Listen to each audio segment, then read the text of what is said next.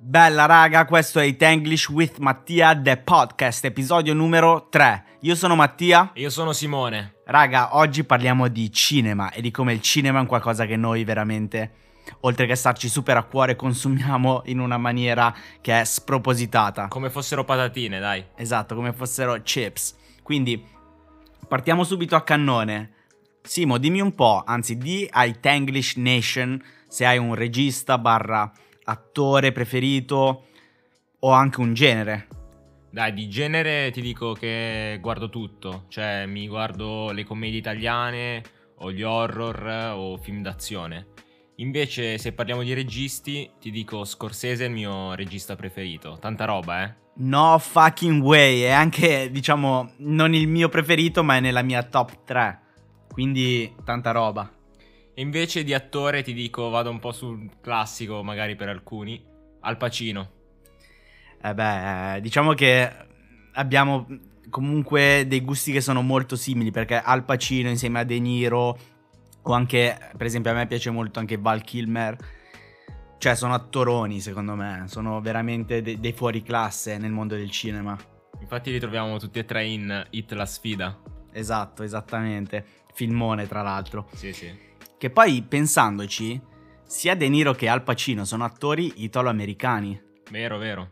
E quindi a me viene da pensare, cavolo, comunque noi come italiani, in un certo senso perché appunto ripetiamo sono italo-americani, non siamo così male, però perché comunque il cinema italiano e di conseguenza quindi gli attori italiani, diciamo, non hanno un, un impatto a livello mondiale, internazionale, secondo te Simo? Secondo me torniamo sempre sullo stesso discorso, ovvero, prima cosa quello della lingua, perché comunque permette ai film che vengano consumati in tutto il mondo. Seconda cosa è che gli Stati Uniti hanno un'economia potentissima e ciò riflette anche su questo campo.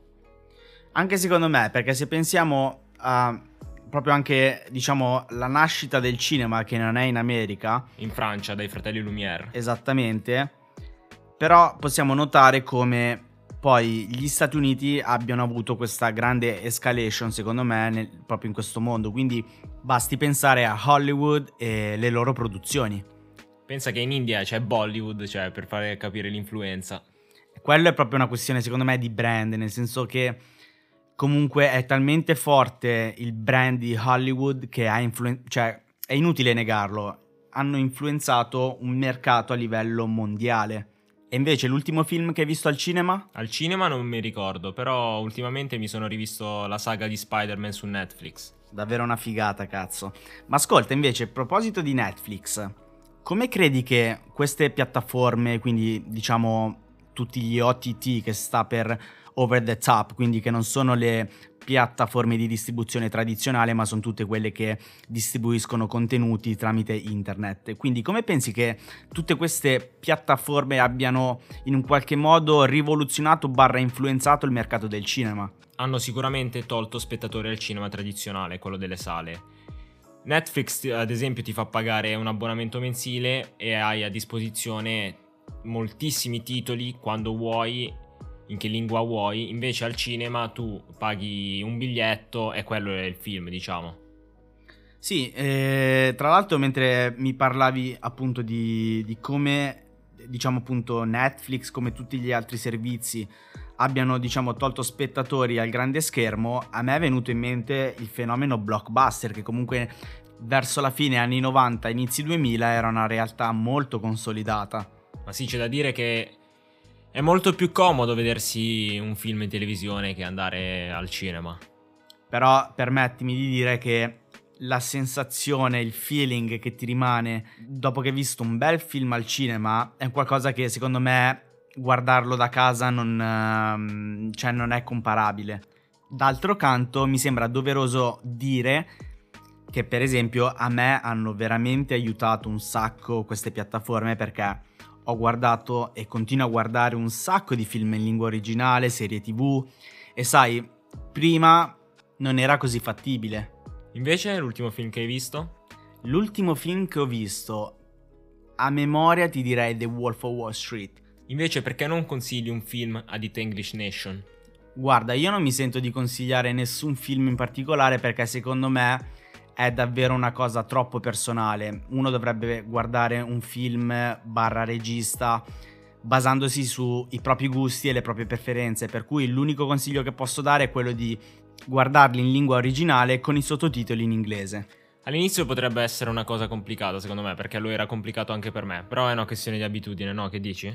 Sì, guarda, di- dipende tutto anche da, mm, da, dove si inizia, nel senso che quali sono le, le tue basi. Un'altra cosa che secondo me potrebbe aiutare molto è quella di guardare dei film che si è già visti in italiano e di guardarli appunto in inglese. O comunque di non guardare film troppo impegnativi che magari durano due ore e mezza, magari serie tv corte da pochi episodi, no?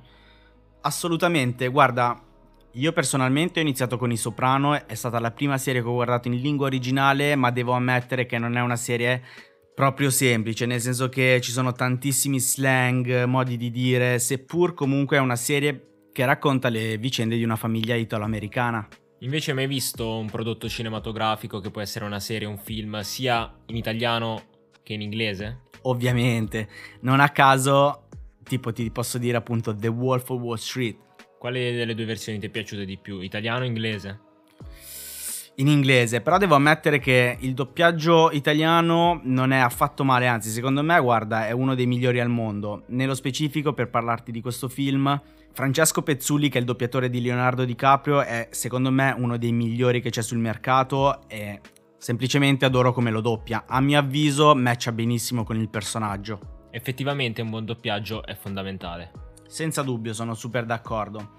Vorrei però ribadire il fatto che seppur abbiamo un ottimo doppiaggio, a mio avviso non si deve perdere di vista il fatto che oggigiorno con tutti questi servizi che ci sono si può imparare l'inglese in un modo che è divertente, intrattenendosi, quindi raga non ci sono scuse, siamo arrivati alla fine di questo episodio, bella da Mattia e da Simone. See you next time, bless.